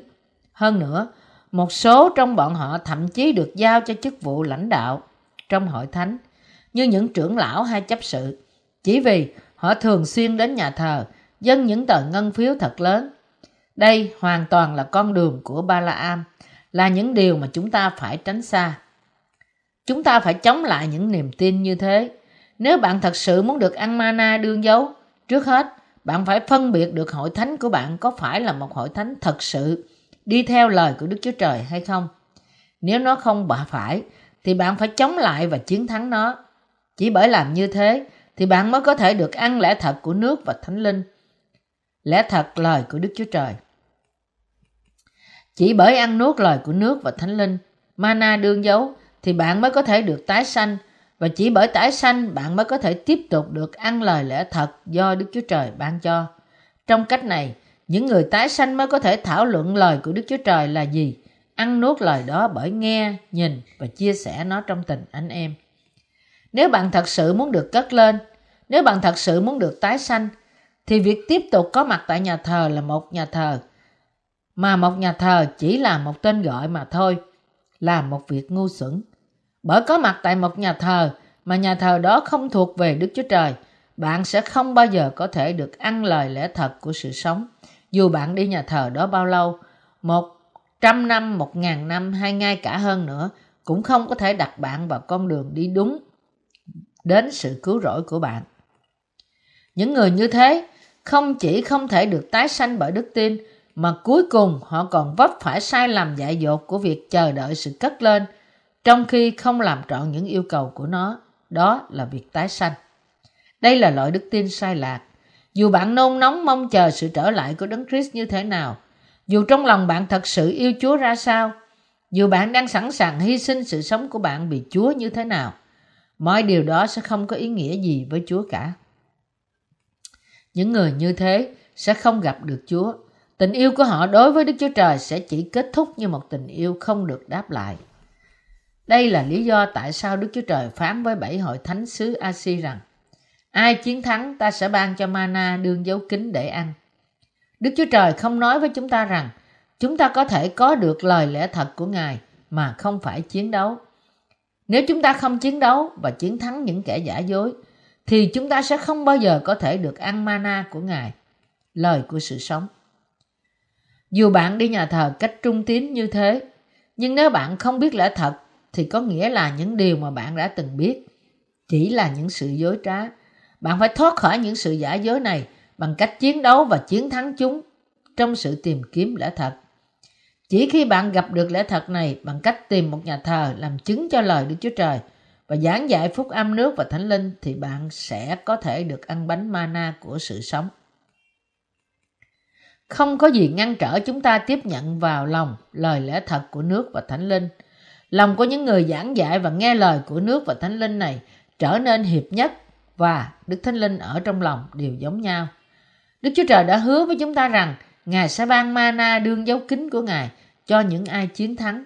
Như thế, chúng ta phải chiến thắng sa tăng trong cuộc chiến chống lại hắn của chúng ta, cũng như chống lại và chiến thắng những kẻ giả dối. Nếu bạn muốn sự sống đời đời, bạn phải thật sự được tái sanh. Nếu bạn muốn được cất lên bởi Đức Chúa Trời, bạn phải có đức tin đúng đắn. Bạn phải chiến đấu chống lại và chiến thắng nhiều kẻ lừa dối trong thế gian này, cũng như những kẻ dối trá tìm thấy trong thế giới cơ đốc.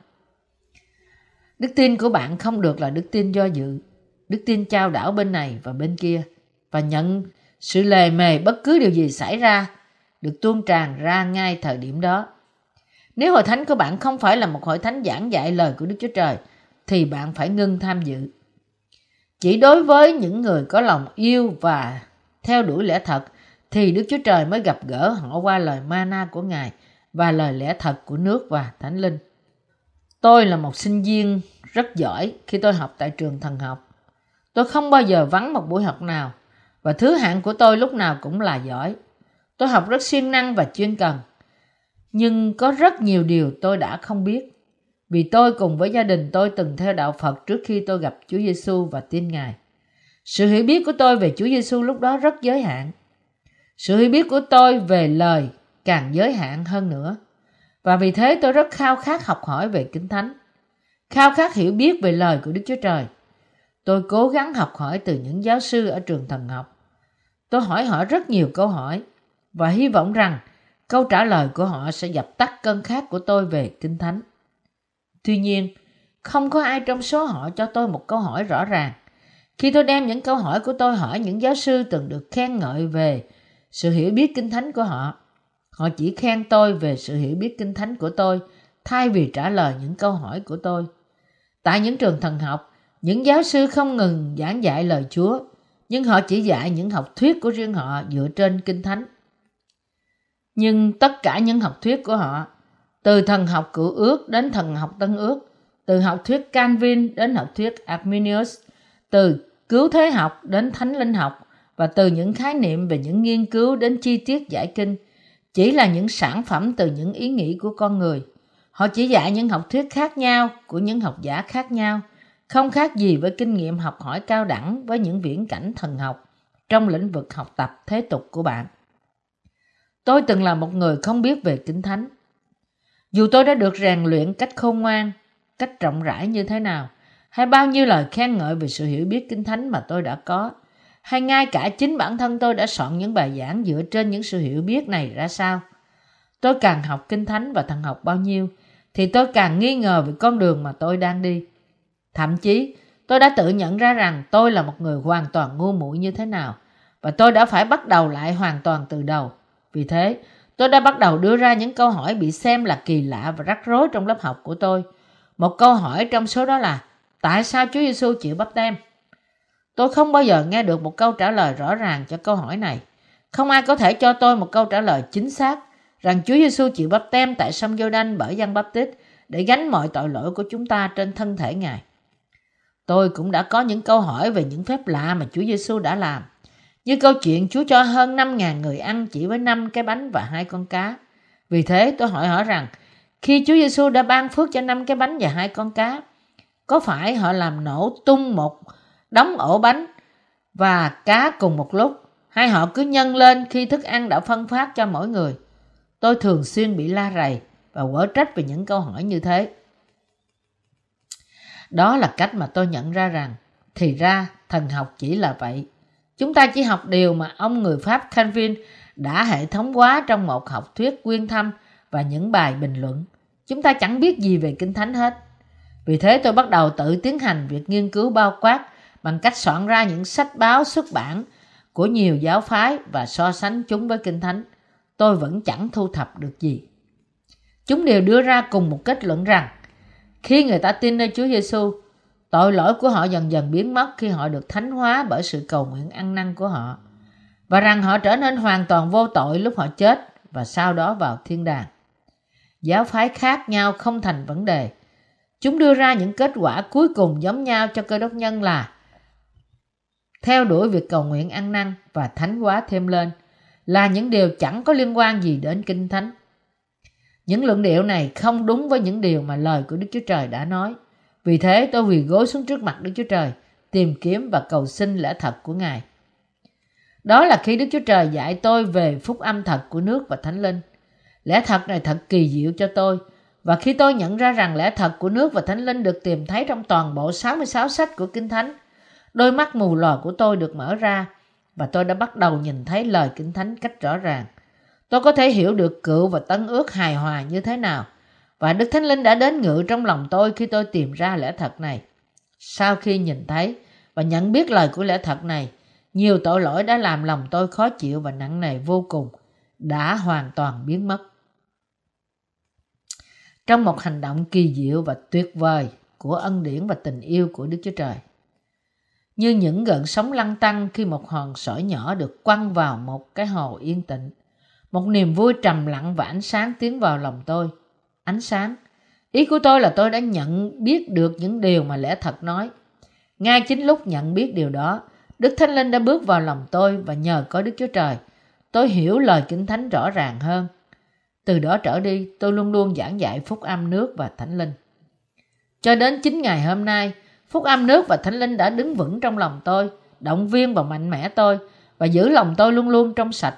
Khi tôi ở trong lời Chúa, cùng với sự nhận biết ý nghĩa của nó đem đến những ơn phước trầm lặng làm đầy lòng tôi.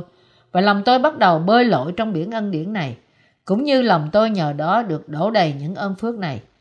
Khi bạn tin nơi lời cứu rỗi tái sanh của Ngài, lời của Đức Chúa Trời cũng sẽ mang bạn đến những ơn phước và ân điển của Ngài.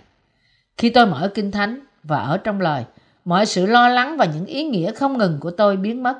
Thay vào đó, lòng tôi đầy sự vui mừng và bình an. Tôi luôn luôn có thể trả lời những điều mà Đức Chúa Trời thực sự muốn nói trong lời của Ngài bất cứ khi nào tôi được hỏi về Kinh Thánh. Chỉ bởi biết và tin nơi phúc âm nước và thánh linh, người ta mới có thể được ăn nuốt lời của Đức Chúa Trời. Và chỉ bởi ăn nuốt lời của Đức Chúa Trời thì người ta mới có thể được tái sanh. Vì người tái sanh không còn tội trong lòng nữa. Bất cứ khi nào Chúa trở lại thế gian này, họ đã hoàn toàn sẵn sàng cho sự thăng thiên của họ khi Chúa thực sự cất họ lên trên không trung. Đức tin nào có thể đưa chúng ta đến sự cất lên? Cất lên là điều mà chúng ta mong đợi sau khi chúng ta nhận được sự cứu chuộc bởi biết và tin nơi phúc âm nước và thánh linh. Và khi chờ đợi, chúng ta phải chờ đợi với một sự hiểu biết rõ ràng về thời gian do Đức Chúa Trời sắp đặt. Thời gian do Đức Chúa Trời sắp đặt là bảy thời đại. Và thời đại của sự tử đạo ở giữa những thời đại này là thời đại thứ tư, thời đại của ngựa vàng. Thời đại ngựa vàng là thời đại thứ tư của bảy thời đại mà Đức Chúa Trời đã sắp đặt. Nói cách khác, thời đại mà chúng ta đang sống là thời đại thứ ba, thời đại của ngựa ô. Khi chúng ta leo lên một ngọn núi cao, chúng ta dựa vào bản đồ như sự chỉ dẫn của chúng ta. Nhưng để đi đến nơi cách an toàn và chính xác bằng cách dùng bản đồ này, trước hết chúng ta phải biết vị trí của chúng ta đang ở đâu. Dù bạn đọc bản đồ giỏi như thế nào hay bản đồ đó chính xác ra sao, nhưng nếu bạn không biết bạn đang ở đâu, thì bản đồ đó chỉ là vô dụng. Chỉ khi bạn biết vị trí của bạn thì bạn mới có thể đến nơi cách an toàn. Cũng vậy, chỉ bởi được tái sanh nhờ phúc âm nước và thánh linh thì bạn mới có thể tìm biết khi nào bạn sẽ được cất lên. Thời gian chính xác trong Kinh Thánh về sự cất lên là vừa qua giữa giai đoạn 7 năm đại nạn. Đó là 3 năm rưỡi đầu của thời kỳ đại nạn. Đây là điều mà Đức Chúa Trời đã dự sẵn trong Đức Chúa Giêsu Christ khi Ngài mới tạo dựng vũ trụ này. Chương trình cứu rỗi của Đức Chúa Trời trong Đức Chúa Giêsu Christ, bởi chương trình đó, Ngài đã sai con độc sanh của Ngài xuống thế gian này, chịu bắp tem và chịu chết trên thập tự giá và sống lại từ cõi chết. Không chỉ là chương trình duy nhất, nhưng Ngài cũng sắp đặt thời gian cho vũ trụ từ sự tạo dựng cho đến sự cuối cùng của nó với bảy thời đại của Ngài. Chúng ta vẽ bản sơ đồ trước khi chúng ta xây dựng những căn nhà của chúng ta và dự tính trước công việc kinh doanh của chúng ta.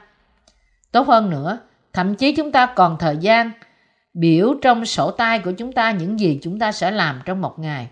Vậy thì, có lẽ nào Đức Chúa Trời tạo dựng vũ trụ này gồm có con người, bạn và tôi trong Đức Chúa Giêsu Christ mà không có chương trình sao? Dĩ nhiên là không. Ngài đã tạo dựng chúng ta với một chương trình. Chương trình này bày tỏ cách rõ ràng trong sách Khải Huyền. Khi chúng ta mở và ở trong lời Kinh Thánh, chúng ta có thể tìm thấy chương trình của Đức Chúa Trời là cách chính xác. Lời này là lẽ thật. Mặc dù lời của Đức Chúa Trời đã là vài ngàn năm tuổi, nó vẫn là lẽ thật không hề thay đổi và không thể sửa chữa, cũng như không thể thêm bớt gì ở trong đó. Những người không biết điều này và chưa được tái sanh bởi nước và thánh linh vẫn không biết lẽ thật bày tỏ cho chúng ta bởi lời của Đức Chúa Trời. Nhưng những người ở trong lời của Chúa sẽ có thể tìm thấy và nhận biết mọi lẽ thật đã bày tỏ trong Kinh Thánh. Trong phân đoạn mà Đức Chúa Trời hứa ban mana của Ngài cho những ai chiến thắng, có nghĩa là Đức Chúa Trời sẽ tỏa ánh sáng của lời Ngài chỉ trên những người có thể phân biệt được lẽ thật và lẽ giả và chiến thắng những kẻ dối trá bởi biết lời của lẽ thật. Những người đã thoát khỏi những sự dối trá và tìm thấy lẽ thật phải chiến thắng như những giả dối này bởi giảng dạy lẽ thật. Đức Chúa Trời đã hứa với chúng ta rằng những ai tin nơi phúc âm Ngài sẽ ban ơn được. Những ai tin nơi phúc âm, Ngài sẽ ban ơn được ăn mana của Ngài. Ai có tai, hãy nghe lời Đức Thánh Linh phán cùng các hội thánh. Kẻ nào thắng ta sẽ ban cho mana đương dấu kính và ta sẽ cho nó hòn sỏi trắng. Trên đó có viết một tên mới, ngoài kẻ nhận lấy, không ai biết đến. Mana đương dấu kính ở đây nghĩa là lời của Đức Chúa Trời. Nói cách khác, hòn sỏi trắng có nghĩa là tên của chúng ta đã được viết trong sách sự sống. Khi người ta tin nơi phúc âm, nước và thánh linh mà Đức Chúa Trời đã ban cho, thì lòng của họ thay đổi. Với lòng được đổ đầy lời của Đức Thánh Linh, họ nhận biết rằng bởi tin nơi lời Chúa, mọi tội lỗi trong lòng họ được biến mất. Bởi được tẩy sạch bởi nước và thánh linh, nên tên của họ được viết trên hàng hoàng hòn sỏi trắng. Đức Chúa Trời nói với chúng ta rằng không ai biết tên mới này ngoại trừ người được nhận nó. Những người đã được tha thứ mọi tội lỗi của họ phải nhận biết rằng lòng họ không còn bất cứ tội lỗi nào nữa và rằng tên của họ đã được chép trong sách sự sống. Nói cách khác, họ biết rằng phúc âm nước và thánh linh đã tẩy đi mọi tội lỗi trong lòng họ. Chỉ những người tái sanh là người biết lẽ thật, lời của nước và thánh linh và nhận được sự cứu chuộc của họ mới có thể biết Chúa và lẽ thật. Những người không tái sanh không nhận biết được rằng họ chưa được tái sanh. Nhưng những người tái sanh có thể dễ dàng nhận ra được những người này rằng họ chưa được ăn mana của Đức Chúa Trời và rằng tên của họ không được viết trên hòn sỏi trắng. Bạn có thật sự muốn được cất lên không? Nếu bạn muốn được cất lên, bạn phải đủ điều kiện để ăn mana. Nói rằng đủ điều kiện để ăn mana, ý của tôi là bạn phải được tái sanh bởi nước và thánh linh. Để được ăn mana, bạn cũng phải chống lại và chiến thắng những sự dối trá bởi đức tin của bạn. Những thầy giáo giả không mang đến sự cứu rỗi cho tội nhân, nhưng chỉ khai thác linh hồn và của cải vật chất của họ. Chúng ta phải chiến đấu chống lại và thắng những hội thánh giả, tiên tri giả và những đầy tớ giả của cơ đốc giáo ngày nay. Dựa trên Kinh Thánh, chúng ta phải biết chính xác Chúa Giêsu đã cất đi mọi tội lỗi của chúng ta như thế nào. Tại sao Ngài chịu bắp tem? Tại sao Ngài gánh tội lỗi của thế gian? Tại sao Ngài đã chết trên thập tự giá? Và tại sao Ngài đã sống lại từ cõi chết? Chúng ta phải biết chính xác tại sao Chúa Giêsu đã đến thế gian này trong xác thịt và đã làm mọi việc này và chúng ta phải biết chính xác Chúa Giêsu là ai. Nhưng những hội thánh giả thay vì dạy những lẽ thật này gọi bất cứ ai có mặt là một tín đồ trong quyền hạn của riêng họ. Họ chỉ hỏi các bạn có tin nơi Chúa Giêsu không? Nếu câu trả lời là có, chúng tôi tin. Thì những hội thánh này lập tức gọi họ là tín đồ và làm bắp tem cho họ khoảng một năm sau và sau đó liên tiếp bòn rút mọi loại dân hiến của họ, từ dân hiến cảm tạ đến dân hiến đặc biệt, đến dân hiến cho cuộc chơi bóng gậy, à, cho việc xây dựng nhà thờ mới. Những hội thánh như thế là vậy, họ chỉ bị ám ảnh bởi tiền bạc và sự tham lam xây dựng nhà thờ lớn hơn. Đó hoàn toàn là những nhà thờ giả mạo. Khi chúng ta được nuôi bởi mana, chúng ta phải chống lại những hội thánh giả mạo như thế và những người rao truyền những sự dạy dỗ sai lạc. Nếu chúng ta thất bại trong cuộc chiến của chúng ta, nó không những có nghĩa là chúng ta không còn là tín đồ của Đức Chúa Trời nữa, nhưng cũng có nghĩa là chúng ta sẽ không được cất lên bởi Ngài. Không là tín đồ của Đức Chúa Trời, cũng giống như không là con cái của Đức Chúa Trời. Cho dù Đấng Christ có trở lại một trăm lần đi nữa, chúng ta cũng sẽ không bao giờ được cất lên. Matthew đoạn 25 nói với chúng ta về câu chuyện 10 người nữ đồng trinh năm người khôn ngoan và năm người dại. Nó bày tỏ sự ngu dại của năm cô gái đồng trinh này như thế nào? Họ là những người mang theo đèn nhưng không đổ dầu vào đó và đã đi ra ngoài để mua dầu sau khi được tin loan báo rằng chú rể sẽ đến. Chúng ta phải là những cô dâu khôn ngoan, là những người đã chuẩn bị dầu trước, nói rằng có đức tin của sự chuẩn bị dầu trước Ý của tôi là chúng ta phải có đủ điều kiện để được ăn mana trước mặt Chúa Giêsu, phải chiến thắng những kẻ dối trá và được tái sanh bởi lời của nước và Thánh Linh. Khi chúng ta nghe một bài giảng, chúng ta phải tự hỏi một sư có đang giảng dạy về lời của Đức Chúa Trời hay không. Chúng ta cũng cần phải tự hỏi hội thánh có sử dụng tiền như Đức Chúa Trời muốn đó là cho những công việc của Ngài, chứ không phải theo ý riêng của họ. Nói cách khác, chúng ta phải tìm thấy hội thánh thật của Đức Chúa Trời.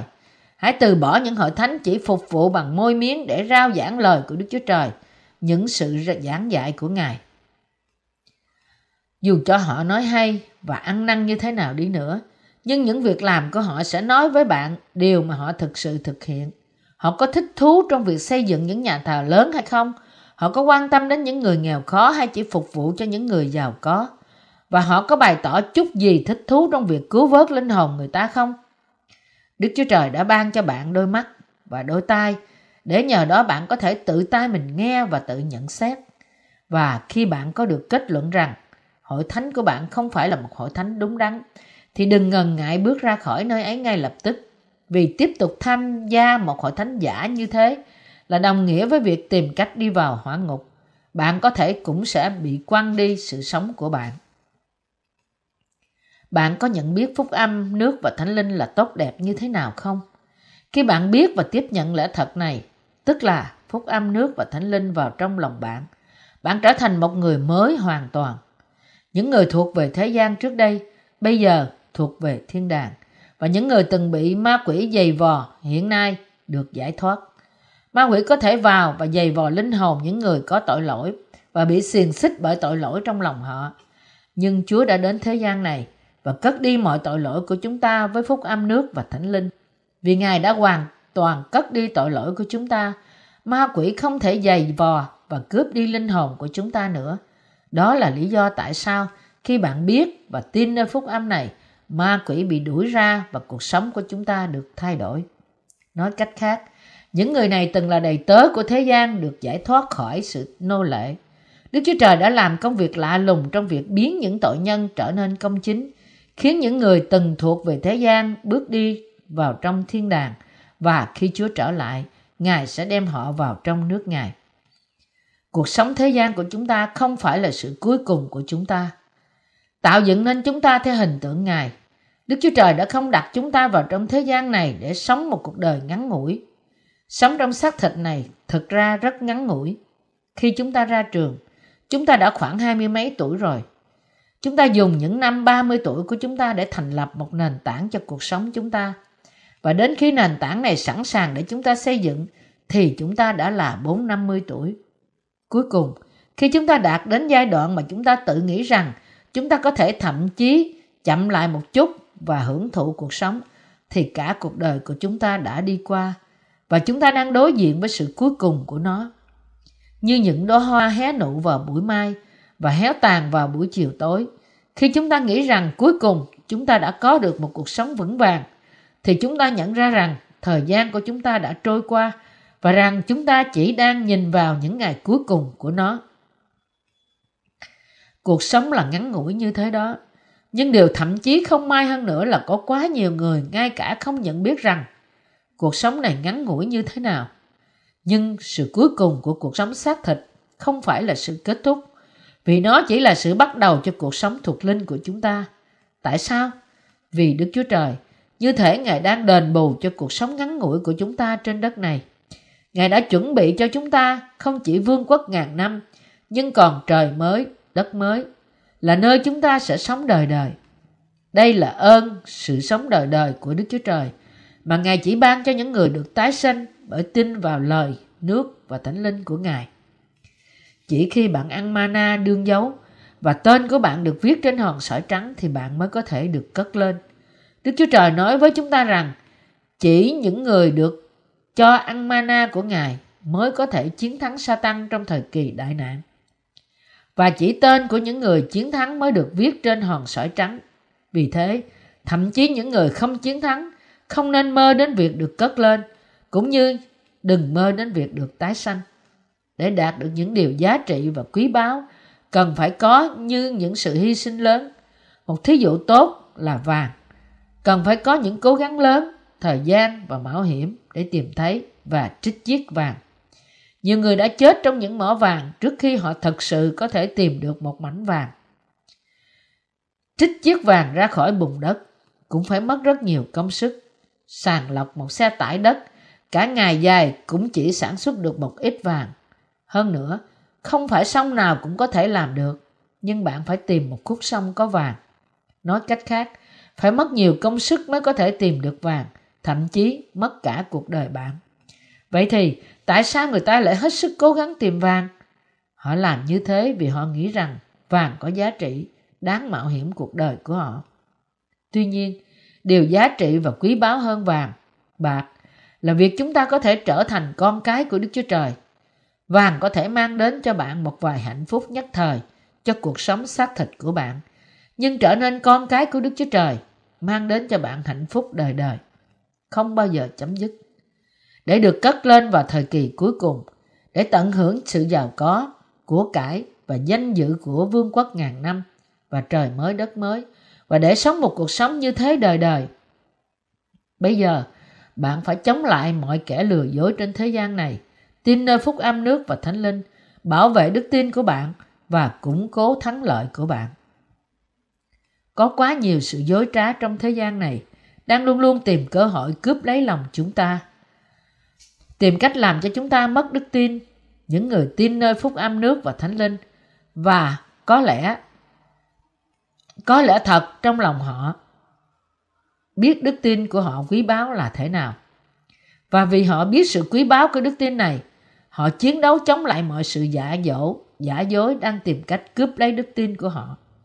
Nếu chúng ta biết có bao nhiêu người khao khát đức tin này nhưng chưa đạt đến nó, và nếu chúng ta nhận biết rằng chỉ có đức tin này mới bao phủ chúng ta để chúng ta được chào đón trong bữa tiệc cưới chiên con và ban cho chúng ta ơn sự sống đời đời của Ngài, thì chúng ta phải khiến nó hoàn toàn là của chúng ta và không bao giờ để bất cứ ai lấy điều đó khỏi chúng ta. Đây là loại đức tin đấu tranh và chiến thắng. Tôi đã nhận thức được sự cần thiết trong việc truyền lại sự hiểu biết đúng đắn của lời khải huyền để chắc rằng bạn có thể bảo vệ phúc âm quý báu của nước và thánh linh. Bởi vì tôi biết rằng nhiều giáo sư giả sẽ tìm cách dùng lời của Khải Huyền để dụ dỗ và làm rối loạn không chỉ người ta mà còn những tín đồ tái sanh nữa. Đấy là tại sao tôi đang giảng dạy lời của Khải Huyền qua những bài giảng và những quyển sách của tôi để bảo đảm rằng bạn có thể sống cuộc sống đức tin với sự hiểu biết và niềm tin chính xác trong thời kỳ cuối cùng. Sách Khải Huyền đưa ra những điều vô cùng quan trọng. Nhưng lời của Khải Huyền chẳng có bài tỏ gì cả đối với những người không ăn mana đương dấu của Đức Chúa Trời và những người không có Đức Thánh Linh trong lòng họ. Từ những dấu hiệu thời gian đến sự cất lên, hy vọng của mọi cơ đốc nhân, đến trời mới đất mới, một chương trình đặc biệt được chép trong sách Khải Huyền. Nhưng vì sự thông sáng của Đức Chúa Trời là điều mà không phải ai cũng được biết những sự huyền nhiệm của Ngài. Nên Khải Huyền chỉ là một sách khó mà không phải ai cũng hiểu được. Không phải bất cứ ai, nhưng chỉ có những người được ăn mana của Đức Chúa Trời và những người có tên chép trên hòn sỏi trắng bởi được tái sanh do nước và thánh linh và chiến thắng những sự giả dối mới có thể hiểu lời của Khải Huyền. Đó là lý do tại sao trong sự không biết của họ, những người chưa được tái sanh nói về sự cất lên trước đại nạn hay cất lên sau đại nạn và tại sao hiện nay chúng ta còn có một số người nói rằng vương quốc ngàn năm chỉ là một biểu tượng? Lời của Đức Chúa Trời là lẽ thật và rõ ràng. Đã chép rằng sự cất lên sẽ không xảy ra mà không có thời kỳ đại nạn. Kinh Thánh nói với chúng ta rằng sự cất lên sẽ xảy ra giữa, ngay giữa giai đoạn đại nạn sau khi sự tử đạo của các thánh đồ và đồng thời với sự sống lại của họ được cất lên trong lúc cuộc sống mỗi ngày vẫn diễn ra. Trên thế giới, những phi công tự nhiên bất ngờ biến mất và những bà mẹ biến mất ngay trên bàn ăn tối. Tôi xin lỗi phải nói rằng điều này sẽ không xảy ra. Ngược lại, sự cất lên sẽ xảy ra khi những tai họa lớn đổ ập xuống thế giới. Những cơn động đất sẽ tàn phá nó, những ngôi sao sẽ rơi xuống từ bầu trời và quả đất nẻ ra. Nói cách khác, sự cất lên sẽ không xảy ra trong một ngày bình lặng vào giữa ban ngày. Những ngôi sao vẫn chưa rơi xuống và một phần ba trái đất vẫn chưa bị đốt trụi và biển vẫn chưa biến thành huyết. Ý của tôi ở đây là gì? Ý tôi là hiện nay chưa phải là lúc cất lên. Đức Chúa Trời nói với chúng ta rằng Ngài sẽ ban cho chúng ta những dấu hiệu để chúng ta có thể nhận biết trước khi sự cất lên đó. Những dấu hiệu này là những thảm họa sẽ rơi xuống thế giới này Một phần ba biển và sông biến thành máu. Một phần ba rừng sẽ bị đốt. Những ngôi sao sẽ rớt xuống. Nước không thể uống và nhiều thứ nữa. Khi thế giới bị nhận chìm trong những tai họa lớn, Antichrist sẽ xuất hiện mang đến mệnh lệnh. Trước hết, xuất hiện một người lãnh đạo xuất sắc của thế gian. Hắn sẽ trở thành một bạo chúa cai trị thế giới bằng quyền lực chuyên chế của hắn. Kinh Thánh nói với chúng ta rằng, vào lúc đó, khi sự cai trị thế giới cách bạo quyền của Antichrist được thành lập, thì Chúa sẽ trở lại thế gian để đem các thánh đồ của Ngài đi.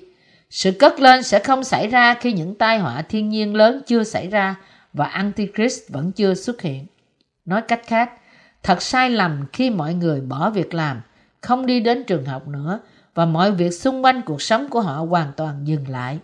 Nghĩ rằng họ chuẩn bị để được cất lên, khi thật sự những dấu hiệu mà Đức Chúa Trời đã hứa cho chúng ta chưa thật sự được thực hiện.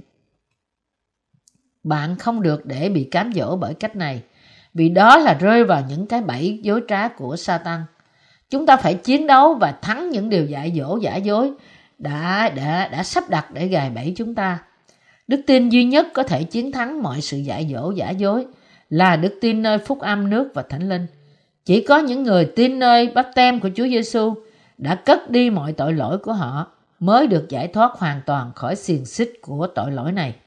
Vì Chúa Giêsu đã gánh tội lỗi của chúng ta trên mình Ngài, với bắp tem của Ngài và vì Ngài đã mua chúng ta với huyết của Ngài, nên đã tẩy đi tội lỗi của chúng ta, nên chúng ta đã nhận được sự cứu rỗi trọn vẹn của Ngài bởi tin nơi mọi điều mà Chúa đã làm cho chúng ta. Bởi đức tin, và chỉ bởi đức tin mà thôi. Những người tin nơi lời này hiện nay trở thành con cái Đức Chúa Trời và họ sẽ chiến thắng mọi chương trình mà Đức Chúa Trời đã sắp đặt cho họ. Mặt khác, điều duy nhất đang chờ đợi những kẻ dối trá là những người nói rằng họ tin nơi Chúa Giêsu nhưng vẫn còn tội lỗi trong lòng họ và những người chỉ tìm kiếm những tham vọng của riêng họ trong sự phục vụ Chúa là sự trừng phạt mà họ sẽ cùng với Satan đối diện. Đó là lý do tại sao phúc âm nước và thánh linh của chúng ta thật vô cùng quý báu. Chỉ những người biết và những người có thể phân biệt giữa lẽ thật và phúc âm giả mới có thể ăn mana đương dấu kính của Đức Chúa Trời. Chiến thắng mọi sự giả dối vào lúc cuối cùng và tiến vào vương quốc ngàn năm và trời mới đất mới. Đọc lời Đức Chúa Trời và tự bạn nhìn biết điều gì là lẽ thật, thực sự mà qua đó nó có thể cứu bạn, đem cho bạn hy vọng và ban phước cho bạn bởi sự sống đời đời. Nhận biết nó và tin nơi nó, đó là đức tin chiến thắng. Chiến thắng trong cuộc chiến thuộc linh của chúng ta là vô cùng quan trọng đối với chúng ta. Vì thất bại trong cuộc chiến này không chỉ đơn giản có nghĩa là thua cuộc, nhưng cũng có nghĩa là đi đến hỏa ngục. Trong những cuộc chiến khác, chúng ta có thể phục hồi từ một sự thất bại, nhưng trong cuộc chiến đức tin này không có cơ hội để phục hồi. Vì thế, bạn phải biết phân biệt giữa điều gì là lẽ thật và điều gì là những ý nghĩ của riêng bạn, những ham muốn của xác thịt và những sự dối trá của những thầy giáo giả tạo. Và bạn phải chuẩn bị đức tin của bạn cho thời kỳ cuối cùng bằng cách hiểu thấu những kiến thức chính xác vào thời của nó với ánh sáng của lời Chúa. Đức Chúa Trời đã chuẩn bị những tai họa của bảy ống loa và bảy cái bát và Ngài cho phép đại nạn đến với chúng ta. Khi thế giới bị tấn công bởi những thảm họa thiên nhiên khủng khiếp, sự tàn phá của những đám cháy lớn, những ngôi sao rơi xuống, biển, sông và suối biến thành máu, thì Antichrist sẽ xuất hiện và bạn nên nhận biết rằng điều này đánh dấu sự bắt đầu của giai đoạn 7 năm đại nạn. Sự tử đạo, sự sống lại và sự thăng thiên của các tín đồ sẽ xảy ra vào lúc cuối cùng của những tai họa của bảy ống loa. Khi ống loa cuối cùng được thổi lên, nhưng trước khi những tai họa của bảy cái bát bắt đầu. Khi bốn cái ấn của Đức Chúa Trời được mở ra, Antichrist sẽ ra lệnh cho các tín đồ bỏ đạo. Lúc đó, những người có tên được chép trong sách sự sống. Đó là những tín đồ tái sanh, là những người được ăn mana và những người có tên viết trên hòn sỏi trắng sẽ chịu tử đạo cách dũng cảm. Đây là đức tin cuối cùng và lớn nhất, đem đến mọi sự vinh hiển cho Chúa. Đây là đức tin dũng cảm của những người tin và sống theo phúc âm nước và thánh linh. Tóm lại, đây là đức tin mà với đó chúng ta có thể trở nên những người chiến thắng trong cuộc chiến thuộc linh của chúng ta. Chúng ta phải chiến thắng kẻ thù của chúng ta bằng bất cứ giá nào. Sau khi được tái sanh, chúng ta phải tiếp tục chống lại và chiến thắng những kẻ lừa dối. Để làm như thế, chúng ta phải sống cuộc sống được ăn mana của Đức Chúa Trời và giảng dạy lời của Chúa chúng ta cho đến cuối cùng. Đối với những người chiến thắng, Đức Chúa Trời đã hứa ban sự vinh hiển và những ơn phước của Ngài. Đức tin xứng đáng được Đức Chúa Trời cất lên không trung. Hy vọng lớn nhất của các Hy vọng lớn nhất của các tín đồ và tin chắc vào vương quốc ngàn năm và trời mới đất mới. Mọi điều này sẽ được phép chỉ đối với những người đã nhận được mana, đương dấu kính của Đức Chúa Trời bởi chiến thắng mọi sự giả dối với đức tin nơi lời của Đức Chúa Trời. Những người biết điều gì là thực sự quý báu sẽ bán mọi thứ để mua nó và chịu hy sinh lớn để gìn giữ nó. Vì những sự hy sinh như thế sẽ không đến như một nỗi đau nhưng như một sự vui mừng lớn cho chúng ta.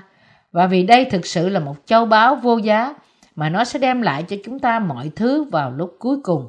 Nó đáng để cho chúng ta hy sinh mọi thứ của chúng ta để bảo vệ nó.